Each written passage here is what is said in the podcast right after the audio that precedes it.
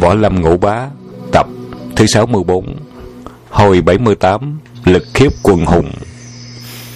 Đường Chí Hồng mở bằng câu hỏi lóng của bào ca hội. Trùng Dương chưa kịp trả lời Thì Châu Bá Thông đã chửi tới hậu sen Cái đồ trâu chết, Lão già, do đường sạn đạo xuyên Bắc đến đây Chứ không có quá gian xuồng nghe gì hết. Cút ngay đi cho rồi. Câu nói của Châu Bá Thông đã phạm vào đại kỵ của bào ca hội, làm cho đơn chí hồng giận dữ. Người là cái đồ hèn mạc, đi lừa bịp kẻ hát thuê nghèo khổ. Nếu không cho các người đều lợi hại, các người sẽ không biết hát bàn báo là nhân vật như thế nào. Chưa kịp dứt lời, Châu Bá Thông đã thốc tới sáng cho đơn chí hồng hai bóp tay, làm con beo đốm, tá quả tâm tình, mắt vằn đom đóm. Cùng trong lúc đơn chí hồng bị đánh, Trùng Dương vùng hét lên tung mình nhảy tới. Nhưng không phải tiếp sức tấn công, trái lại ông kéo tay Châu Bá Thông trở về và cũng sáng cho chàng ta hai tác tay. Không phải đùa chơi, mà quả hai tác tay của Trùng Dương làm cho Châu Bá Thông cảm thấy đầy trời chớp nhoáng, xính vĩnh té ngồi xuống đất. Việc xảy ra ngoài ý liệu của Châu Bá Thông, luôn cả đơn chí hồng cũng không biết trời đất ra sao. Đồng bọn của hắc bàn báo nhìn nhau ngớ ngẩn. Trùng Dương ngó Châu Bá Thông mắng lớn. Nghiệt súc, sáng nay đã phạm giới luật bản môn, bây giờ lại còn dám đánh người, quả thật tội chưa hết lại chồng thêm tội nữa. Hãy cút về phòng ngay, không được trường mặt ra nữa, nghe chưa? Châu Bá Thông không dám co cường, cúi mặt lủi thủi về phòng. Sau khi nạt lui Châu Bá Thông, Trùng Dương mới quay sang, đơn chí hồng cúi đầu thi lễ. Vô lượng thọ Phật, Sư đệ của bần đạo tuy đã lớn, Nhưng tính tình hãy còn quá trẻ con. Vừa rồi đã đắc tội với lão huynh, Xin lão huynh hãy thứ cho. Đừng Chí Hồng lúc ấy thật là khóc cười lỡ dở, Bởi vì từ trước tới nay y vốn là thủ lãnh của bào ca hội tại thành đô. Bao nhiêu năm nay không một kẻ nào dám to gan làm điều thất lễ. Không ngờ bữa nay mới ló đầu gánh việc cho hai cha con tra tam đã bị hai bạc tay đổ lửa. Hắc bàn báo sửa soạn gây chuyện với Trùng Dương, Nhưng vừa mới ngẩng đầu chợt bắt gặp luồng nhãn tuyến như điện chớp của vị toàn chân giáo chủ xuyên qua bất giác họ đơn trong bụng nghe phát rung lên. Nguyên vì Trùng Dương là một con người thư thái uy nghi, nhãn quan của ông lạnh lẽo như ánh điện xanh rờn, một dáng cách không giận dữ mà trang nghiêm khiến cho người đối diện dễ sinh sợ sệt.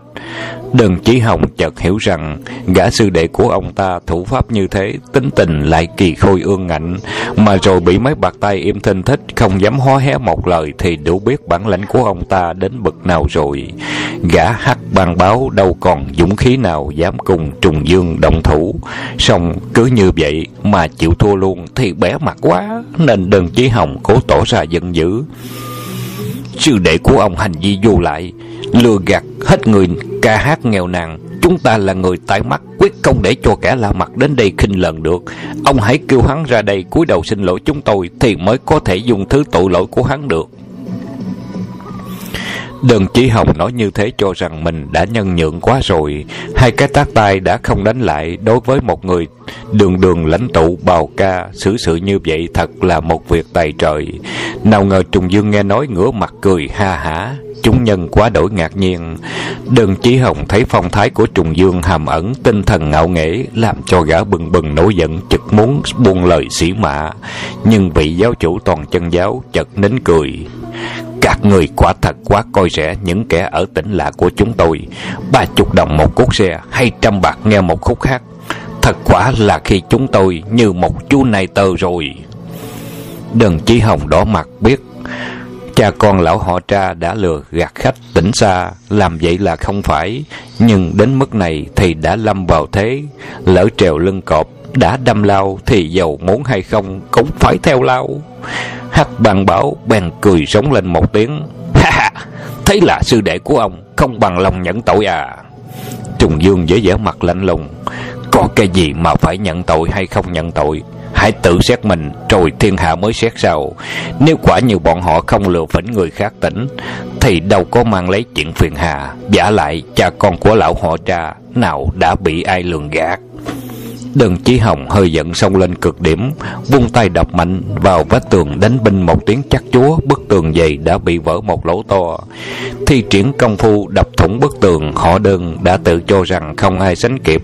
Hắn đâu có ngờ đối với trùng dương cái thứ công lực vụn vặt ấy có nghĩa lý gì? Vị giáo chủ toàn chân lại cười rá lên ha hả đưa mũi chân dí dí trên nền đá. Khủng khiếp làm sao? Nền đá lâu đời cứng rắn như gan sắt bỗng mềm nhũng như nền đất ướt bị bàn chân của trùng dương ấn sâu hơn năm tấc. Nơi dấu chân ấy đã bị nghiền ra như bụi. Đừng chỉ hồng kinh quá vội vòng tay. À, đạo trưởng võ công thần diệu tiểu đệ khâm phục vô cùng. Xong trước giờ ngọ hôm nay xin đạo trưởng hãy khoan lìa rời khỏi nơi này vì tiểu đệ còn muốn cùng đạo trưởng dẫn kiến thêm mấy vị bằng hữu nữa. Dứt lời không đợi Trùng Dương hồi đáp, người thủ lãnh bào ca vòng tay vái vào, đồng thời xoay mình ra hiệu cho bọn tay chân bộ hạ. Đi thôi! Cả bọn chập lên một tiếng, ùng ùng kéo nhau đi hết. Sau khi dùng thinh uy lùi bọn bào ca hội Trùng Dương trở vào phòng thấy Châu Bá Thông vẫn còn ngay ngắn quỳ y như cũ. Ông không có thèm ngó tới, điềm nhiên lên ngồi luyện công phu. Hai tiếng đồng hồ sau, vừa đúng lúc mặt trời đứng bóng, Châu Bá Thông chịu không thấu kêu Sư huynh nếu anh còn giận thì hãy đem tiểu đệ mà chặt quách cặp dò đi để lấy đó làm tội sống. Trùng Dương bây giờ mới từ từ mở mắt. Sư đệ, trong thời gian qua, anh lao tâm mệt trí khuyên em với tủ đã bao nhiêu lần rồi. Châu Bá Thông đáp, Bao nhiêu thì tiểu đệ nhớ không rõ Có lẽ độ hơn trăm lần. Sư huynh hơn trăm bận khuyên răng Mà tiểu đệ vẫn còn phá giới. Tiểu đệ phải tự mình giả lấy miệng mình Hơn trăm cái mới được. Trùng Dương nghe lời lẽ của bá thông trẻ con như vậy Tuy không cười ra tiếng Nhưng cơn giận cũng đã tiêu tan. Ông bằng, ông bèn dịu giọng Tốt lầm, tốt lầm Thôi đứng dậy đi Từ nay về sau không được tái phạm nữa nghe. Châu Bá Thông vừa mới đứng dậy Chợt nghe có tiếng gõ cửa phòng. Chàng bất lợi mở cửa Thấy tên làm công của khách sạn đứng bên ngoài Bộ tướng không yên hơ hải Đạo trưởng ơi có người đưa thiệp mời ngài. Châu Bá Thông ngạc nhiên. Ê, lạ không? Sư huynh đệ chúng ta đâu có quen lớn gì với ai đâu. Sao lại có thiệp mời đi uống rượu? Chẳng lẽ Trùng Dương nạt Châu Bá Thông. Đừng có nói xàm Và ông quay sang bảo tên hầu phòng. Được rồi, Bảo họ mang thiệp mời đến đây. Tên hầu phòng dạ dạ lui ra. Vậy lát sau, từ ngoài cửa đi vào hai tên hắn. Tử ăn phận theo kẻ phục dịch. Tên đi đầu bưng một cái hộp mạ vàng chói lọi, Bên trong để tấm thiệp mời. Tên đi sau khệ nệ mang một cái mâm to sân đỏ trên mặt đặt sẵn một con gà quay vàng hực, bên cạnh để một con dao nhỏ sắt thép lóng lánh. Châu Bá Thông vừa dòm vừa xích so tỏ vẻ lạ lùng. Trùng Dương bước tới liếc qua, trước hết chào hai tên hán tử. Thật quá phiền cho nhị vị. Và ông tiếp lấy chiếc hộp mạ vàng, mở ra liền thấy một tấm thiệp màu hồng, trên đó có bốn chữ Long Hổ Vân Long. Được các nét vàng rực rỡ, ngoài ra không thấy ký tên. Trùng Dương bật cười hà hà, cầm lấy thanh dao nhỏ, phạt ngang cổ con gà quay, chiếc đầu gà rớt xuống mâm kêu cọc một tiếng khô khan. Hai tên hán tử có vẻ biến sắc nhưng vẫn tươi cười. Dương chân nhân, đà chủ chúng tôi. Đúng trưa nay có mở tiệc rượu mừng, lời chỉ có thế có thế thôi, quyết không có điều chi, thôi thúc. Vị giáo chủ toàn chân cũng đáp gọn lõn, hay lắm. Hai tên hán tử liếc nhau một cái rồi bưng mâm hộp luôn buồn bã ra về. Châu Bá Thông ngơ ngác hỏi Trùng Dương. Sư huynh, vừa rồi anh chặt đầu con gà quay của họ, Như vậy là có ý nghĩa gì Đó là nghi lễ mời khách của bào ca hội Châu Bá Thông càng ngạc nhiên hơn nữa Sư huynh, Bào ca là cái gì Là một nhân vật danh vọng ở thành đô này à Trùng Dương cười ngất. Đoạn ông đem lai lịch bào ca hội kể lại cho Châu Bá Thông nghe và kết luận. Gã đánh xe và hai cha con người hát dạo mà sư đệ đã gặp hôm qua đều là người trong bào ca hội, cho nên thủ lãnh bào ca hội nói sư đệ khi dễ bọn họ, hắn mới ra mặt châu bá thông nói hớt rồi thì thấy không thể đánh nổi tiểu đệ, Nên hắn mới thỉnh bọn chủ não trong hội tìm cách gây sự với sư huynh đó chứ gì. Trùng Dương gật đầu, Đúng vậy. Và ông bèn đem tất cả quy củ của bào ca hội nói hết cho Châu Bá Thông nghe. Một khi mời một người ngoài hội mà người ấy là một nhân vật có hạng trong chốn võ lâm thì thủ lãnh bào ca hội cho hai tên bộ hạ trang trọng mang hộp hiệp nghĩa thiếp và một con gà quay đưa đến tận nơi gọi là giao lễ. Lễ tiết này có thể gọi là thiện ý mà cũng có thể gọi là ác ý. Nguyên vì bên cạnh con gà có để sẵn một thanh đao, biểu thị ý nghĩa giao tiếp về võ học. Một mặt tỏ ý bằng lòng cùng đối phương kết làm bằng hữu, một mặt khác sẽ trái lại là cù nhân. Nếu đối phương muốn nên bằng hữu thì cầm dao cắt một đùi gà, bằng như kẻ được mời tỏ ra con người gan mật, tài nghệ cao cường không từ chối việc ra mắt bằng võ lực, thì không cần nói dài dòng cứ việc chặt ngang đầu gà là đối phương đã rõ. Trùng Dương là trưởng môn toàn chân giáo, đương nhiên không thể nào ưng chịu cúi đầu trước bào ca hội, cho nên hành động chặt đầu gà kia tiếp lễ, và để giữ vững danh phận của mình. Châu Bá Thông nghe rõ đầu đuôi bèn hỏi Trùng Dương. Sư huynh, nếu như ngày mai anh đến ước hội thì tiểu đệ sẽ làm chi? À, sư đệ ở khách điếm. Châu Bá Thông chẳng nói chẳng rằng chi cả, đứng lên thu xếp hành trang. Trùng Dương lấy làm lạ. Sư đệ, định dọn hành lý đi đâu vậy? Châu Bá Thông trả lời chăm bẩm. Sư huynh đã coi tiểu đệ như một tên đầy tớ, cái này cũng không cho, cái kia cũng không cho. Vậy thì tiểu đệ còn đi theo sư huynh làm cái gì nữa? Tốt hơn hết trở về Tung Sơn cái cho rồi. Trùng Dương biết hắn lại nổi tính trẻ con, đành phải dịu giọng. Thôi, được rồi, ngày mai sẽ cho sư đệ đi theo, xong sư đệ phải tuân lời, anh dặn. Châu Bá Thông mừng rỡ, điều chi sư huynh cứ dặn đi. Ngày mai đi với anh, cấm sư đệ không được cùng với người gây gỗ đánh đập lộn xộn nha. Bất cứ việc gì khi nào anh bảo làm, nhớ không? Châu Bá Thông cười hì hì. Ừ, dễ ợt tiểu đệ sẽ làm đúng theo lời dặn của sư huynh. Trạng ngày sau, tảng sáng Châu Bá Thông đã thức dậy chuẩn bị. Mãi cho đến khi mặt trời đứng bóng cũng không thấy người của bào ca. Đến, phải đến, Châu Bá Thông ngồi đứng không yên, cứ ra vô dòm chừng, bỗng nghe Trùng Dương gọi. Sư đệ, đã đến giờ rồi, chúng ta đi thôi. Châu Bá Thông ngơ ngác, họ chưa cho người tới trước mình biết đi lối nào mà đi. Trùng Dương bật cười, họ không đến trước thì mình cứ tự tìm đường mà đến chứ sau. Ra khỏi khách điếm, Trùng Dương chợt thấy trên vách tường bên hè phố, ai đã vẽ sẵn một con gà trống, con gà này vẽ bằng than, mà nét thì hoành hoạt như trẻ con học vẽ. Trùng Dương thấy con gà vẽ quay đầu về phía trái, bèn dẫn bá thông đi theo phía đó, không chút do dự. Châu bá thông bây giờ mới hiểu ra, rằng bọn bào ca hội đã ghi ám hiệu bằng con gà trống cho nên sư huynh mình đi theo hướng đó. Đi được một đổi đụng góc quẹo lại thấy tường có vẽ một con gà trống nữa, con này đầu dây qua mé phải. Trùng Dương bèn dẫn bá thông đi theo ngã đó. Cứ như vậy đi bộ bốn năm ngã rẽ thì tuyệt nhiên không thấy ám hiệu nữa. Trùng Dương nhìn quanh chợt thấy dưới chân tường trước mặt có một cây chổi cùng, đầu dựng xuyên qua phía đông nam, bèn lập tức dẫn bá thông noi theo con đường đó. Do bá thông lại một bận ngơ ngác nữa. Quả nhiên không ngoài ý liệu, vừa mới đi thêm được ba, bốn chục bước, bỗng hai bên có hai tên hán tử áo ngắn chặn lại vòng tay. Gia chủ ở tại đây xin mời đạo trưởng và lập tức quay mình hướng dẫn hai anh em trùng dương đi vào một con đường nhỏ. Con đường vừa dài vừa hẹp cuối, ngõ sừng sững một tòa nhà cổ, cửa nẻo tứ bề đóng im thinh thích. Hai tên hán tử dẫn đường bước bên thềm đá nhỏ gõ ba tiếng, hai cánh cửa lớn khua lên và mở quát ra. Một tên hán tử sắc mặt trầm trầm hung hãn bước ra vái chào. Đạo trưởng đã tới, xin gia chủ thỉnh nhập.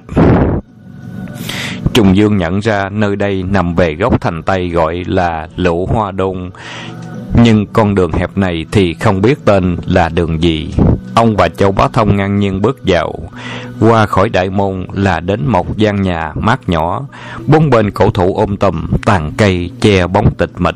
Sau khuôn nhà mát là một tòa đại sảnh năm gian. Bên trong bọn hán tử gồm đủ hạng, cao lùng mập ốm, phần thành thế tam sơn ngũ nhạc ngồi đầy dãy cả văn đại sảnh. Vừa thấy Trùng Dương bước vào Cả bọn ùng ùng đứng dậy rập lên. Dương đạo trưởng Gia Lâm. Trùng Dương liếc mắt nhìn một lượt Thấy mé đồng đại sảnh sắp bày hương án Trên đó có năm chiếc lư đồng Chói lọi văn thành hình chữ nhất chỉnh tề. Mỗi chiếc lư hương cắm một lá cờ tam giác Đó là tên năm xứ Bồ Đà, Mân Lạc và Gia Lăng. Trùng Dương sực nhớ đã có nghe bảo ca hội ở Tứ Xuyên từ trước đến nay phân làm năm phái Đông Tây Nam Bắc và Trung ương. Trung ương phải là Bồ Giang, Đông là Gia Lăng, Giang Nam là Lạc Giang, Bắc là Mân Giang, các giáo phái tương giao không thành hệ thống. Trùng Dương nhìn qua bên phải của hương án, ở đây năm chiếc ghế giữa màu sơn đỏ, ngồi trên đó có năm người lãnh tụ của năm phái bào ca hội. Năm người thủ lãnh của năm phái bào ca hình dạng thật quái dị, mỗi người một vẻ khác nhau. Lãnh tụ phái Mân Giang là người gầy ốm, ăn mặc xốc xếch, đầu tóc chôm bôm, tuổi khoảng 50, mũi quắm như mỏ diều hâu, đôi mắt cú vọ, da dẻ đen cháy lắng bóng. Hai cánh tay gân guốc nổi lên như dây leo, nằm ngón xương sẩu như nằm móng thú, sau lưng mang xệ xệ một chiếc hồ lô bằng sắt. Người này tên Hề Di, biệt hiệu là Thiết Hồ Lô, võ khí chuyên dùng là chiếc hồ lô sắt danh trấn lưỡng xuyên giang hồ dậy tiếng. Đã hạ không biết bao nhiêu anh hùng hảo hán võ lâm đang ngồi trên chiếc ghế thứ nhất trong bào ca hội. Thứ hai phái đà giang. Không biết tại sao thủ lãnh đơn chí hồng lại vắng mặt thay vào đó phó thủ lãnh vân văn yên ân ân văn thiên xin lỗi. Biệt hiệu tán môn thần, mặt vàng như nghệ tròng trắng trắng giả, nhìn vào như chiếc thây ma. Thân hình ống cao liêu khiêu như cây treo miễu tinh luyện 36 đường hắc sát, tiếng tâm lừng lẫy võ lâm. Người này trong tay cầm thiết hổ đạo đưa qua đưa lại, nghe khua len keng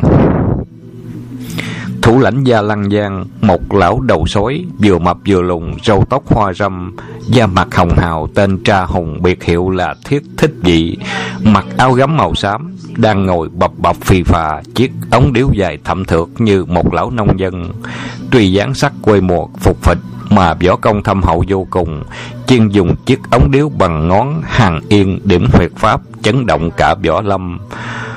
Võ Phan An Du Hiệu, trưởng môn phái Lạc Giang khoảng trên dưới 30 tuổi, là một người đàn ông tấn tú, mặt trắng, mặt trắng môi hồng, đầu chích khăn tiêu diêu, vẫn áo bào xanh, tay cầm chiếc quạt, ung dung quang rực rỡ như kẻ thư sinh, giống như chiếc ống điếu của Tra Hùng, nang quạt của Du Hiệu đúc bằng gan sắt, một loại binh khí lạ lùng. Trong năm phái bào ca, Lạc Giang nhân số đông đảo nhất, mà đất đai rộng lớn hơn tất cả các nơi, đồng thời lợi điểm về hàng hải đã khiến nơi đây thành chỗ tập trung. Địa thế và dân số đó đủ thấy kẻ thống lãnh phái Lạc Giang phải là một cao thủ hàng đầu của bào ca hội. Lãnh tụ bộ giang phái là một gã trung niên bụng phệ tên Trần Lăng, vốn thương gia xuất thân, giang hồ quen khỏi gọi biệt hiệu là thuyết toán bàn, vì y dùng chiếc bàn toán sắt làm vũ khí. Tóm lại, ngũ lộ thủ lãnh của bào ca hoàn toàn tập trung trong ngôi nhà cổ. Có thể nói đây là lần tụ hội cực kỳ quan trọng của bào ca hội từ trước tới nay.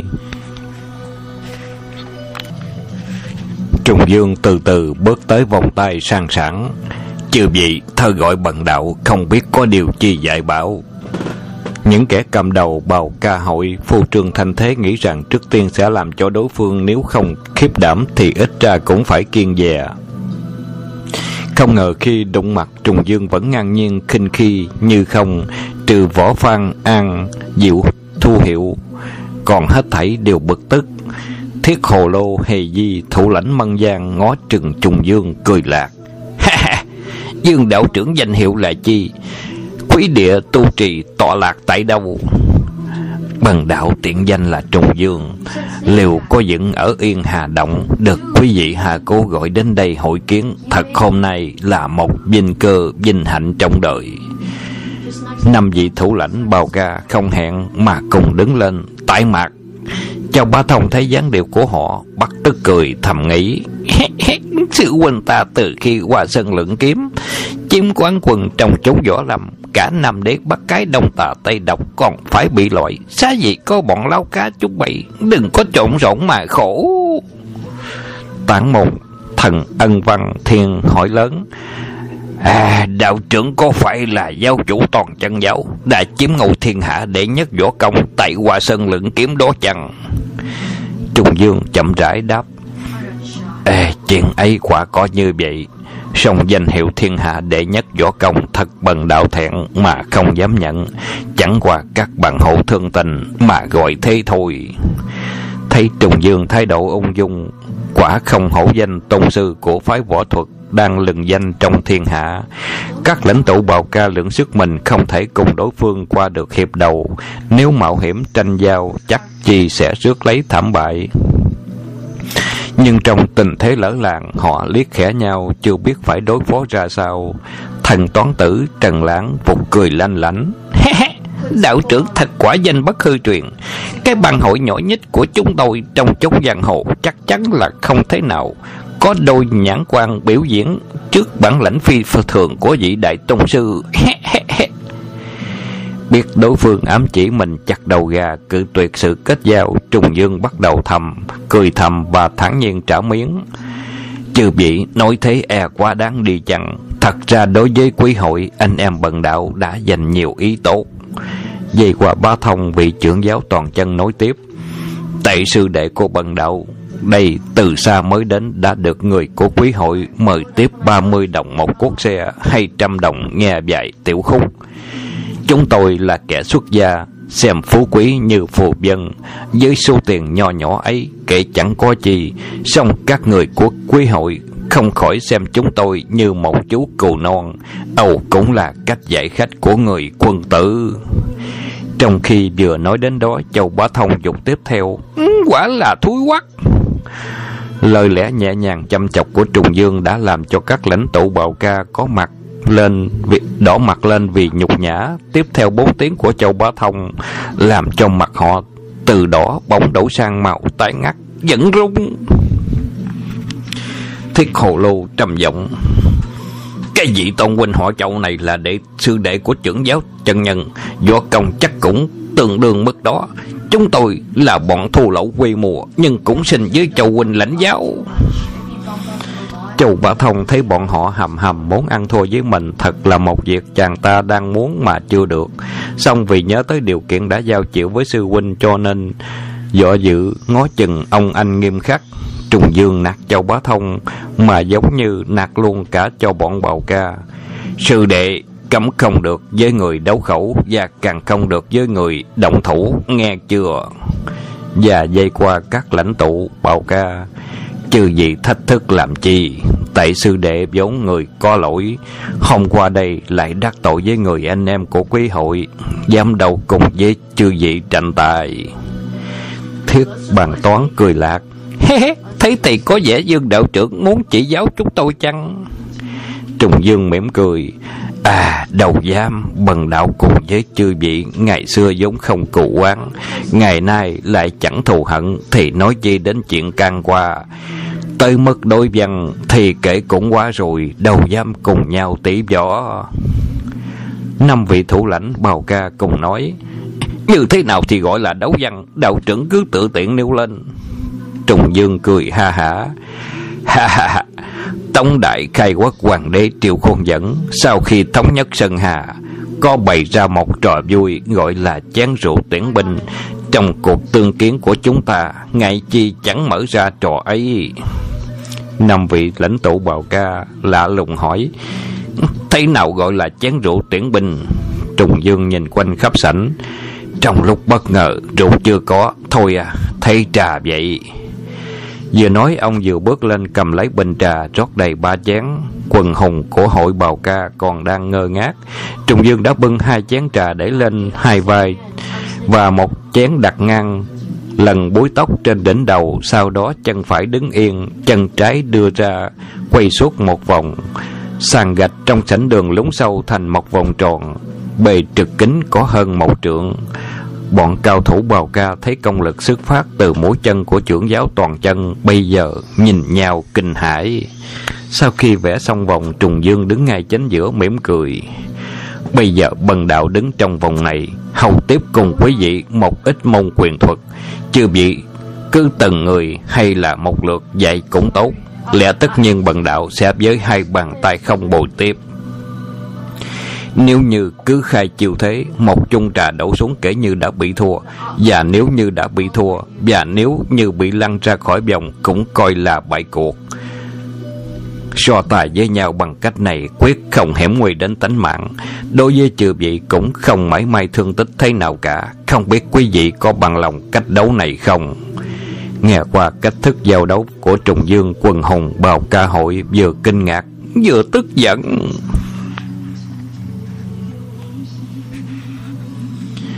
Hồi thứ 79 Đại náo bào ca hội. Nguyên vị Trùng Dương bày ra cách đấu đó, Ngoài mặt nói có tính cách vui chơi, Kỳ thực, hàm ẩn một sự coi thường đấu thủ.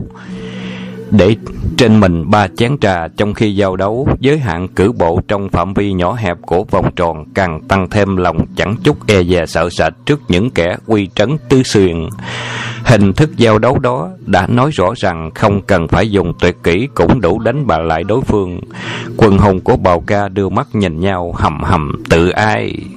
Thiết thích vị trà hùng người thủ lãnh gia lăng, gõ ống điếu bước lên. Dương chân nhân, đã nhìn chúng tôi bằng một cái trò như thế ấy, Vậy trà mẫu này xin lãnh giáo trước tiên. Châu Bá Thông thấy cái ống điếu của trà hùng từ đầu đến cuối toàn bằng thép cứng, biết đó là loại binh khí chuyên dùng điểm huyệt. Dùng một cái ống điếu nho nhỏ như vậy làm vũ khí, người sử dụng quyết không phải hạng tầm thường. Sư huynh của mình chọn đấu pháp thế như như thế. Không biết có thắng hắn hay không, Trùng Dương nhìn thiết Thích vị mỉm cười ha trà lão tiên sinh sẵn sàng chỉ giáo thật là điều hân hạnh cho bần đạo biết bao. Xong, chẳng hay ngoài trà lão tiên sinh ra, còn có vị nào nữa hay không? Thiết thích vị trà hồng cười lạc. Ha ha, dương chân nhân một mình ta cũng đủ quá rồi, cần chi thêm nữa. Trùng Dương cười lớn. Ha ha, tốt lắm, xin mời. Trà hồng nói như hét. Xin kiêm lễ. Vừa dứt tiếng, Chiếc ống điếu quật như điện chốt nhắm ngay huyết trở huyệt của trùng dương điểm tới. Vị giáo chủ toàn chân không chút bối rối. Thanh linh trầm mạnh đôi vai, lật ngược bàn tay, nhằm khoảng của chiếc ống điếu, tra hồng đẩy ra một chưởng. Thiết thích vị chợt thấy một luồng kình lực vút làm một cho một chiếc ống điếu của mình bị quật lệch một bên, biết mình đã đi trên đà nguy hiểm, vội vàng triệu hồi công thế rút nhanh chiếc ống điếu trở về. Không ngờ trùng dương tay phải vừa tung ra tay trái đã như một làn chớp xéo ngang thắt lưng của tra hùng. Giáo chủ toàn chân vừa quát lên một tiếng đi, thân hình của tra hùng đã bay ngược hơn tám thước. Quần hùng bào ca hội thấy tra hùng vừa mới nhập cuộc đã bị đối phương đánh văng một cách dễ dàng, cả bọn thấy đều sửng sốt trố mắt. Quả xứng danh thích vị trà hùng tuy bị đánh lui, nhưng thân pháp vẫn vững vàng, không loạn. Vừa bị bắn tung ra, cả tay chân liền xoay kéo một vòng để cho mông đích vừa chấm đất. Lập tức dùng thế, kim thiền bí lãng, nhảy vọt trở qua sát sau lưng trùng dương và nhanh như cắt. Chiếc ống điếu đã chĩa mạnh vào chỉ đường huyệt của toàn chân giáo chủ. Chiếc ống điếu của trà hùng chẳng những chỉ sử dụng chiêu số trong phán quan bút điểm huyệt, mà còn án theo đường ngũ kiếm ngũ hành. Cho nên đầu ống điếu vừa xuyên qua thì cổ tay vừa lật lại liên tiếp quét trọn ba đường. Chiêu thức tung ra không những nhằm quật trúng vào hai cẳng trùng dương, mà là muốn bức cho đối phương phải nhảy vọt lên làm cho ba chén trà bị nghiêng phải đổ. Không ngờ thân pháp của Trùng Dương biến hóa vô cùng. Lúc đầu ống điếu của Tra Hùng đâm tới huyệt đạo, ông vẫn bình tĩnh đứng yên một chỗ chờ cho đối phương biến thế. Thân hình mới khẽ nhõng lên, xoay hẳn một vòng làm cho chiếc ống điếu của Tra Hùng quét trật vào khoảnh trống. Thiết thích vị đánh học một chiều biết đã lâm vào hiểm họa, buộc miệng la lên một tiếng không xong. Là vừa muốn đánh hoành thân thối hậu thì Trùng Dương đã quật nhẹ cánh tay theo thế beo vàng vương móng nhằm chặt cổ tay của đối thủ bấm đúng mạch môn. Tra hồng bỗng thấy tê rần phân nửa thân người, cánh tay như bị bại rụi, chiếc ống điếu rớt lăn xuống đất. Thiết thích vị thẹn đỏ mặt cúi đầu. Phàm những người đấu võ nếu như binh khí của họ bị kẻ địch đánh rơi thì một cái nhục không có gì bằng. Tra Hùng thủ lãnh một bang phái được coi là một nhân vật có tiếng tâm bị đối phương đánh bại hai lần. Chỉ còn có cách cắn răng nuốt thẹn, nhảy lui một bước kêu lên. À, Dương chân nhân quả nhiên bản lãnh siêu phàm Tra mẫu này xin cam chịu dưới tay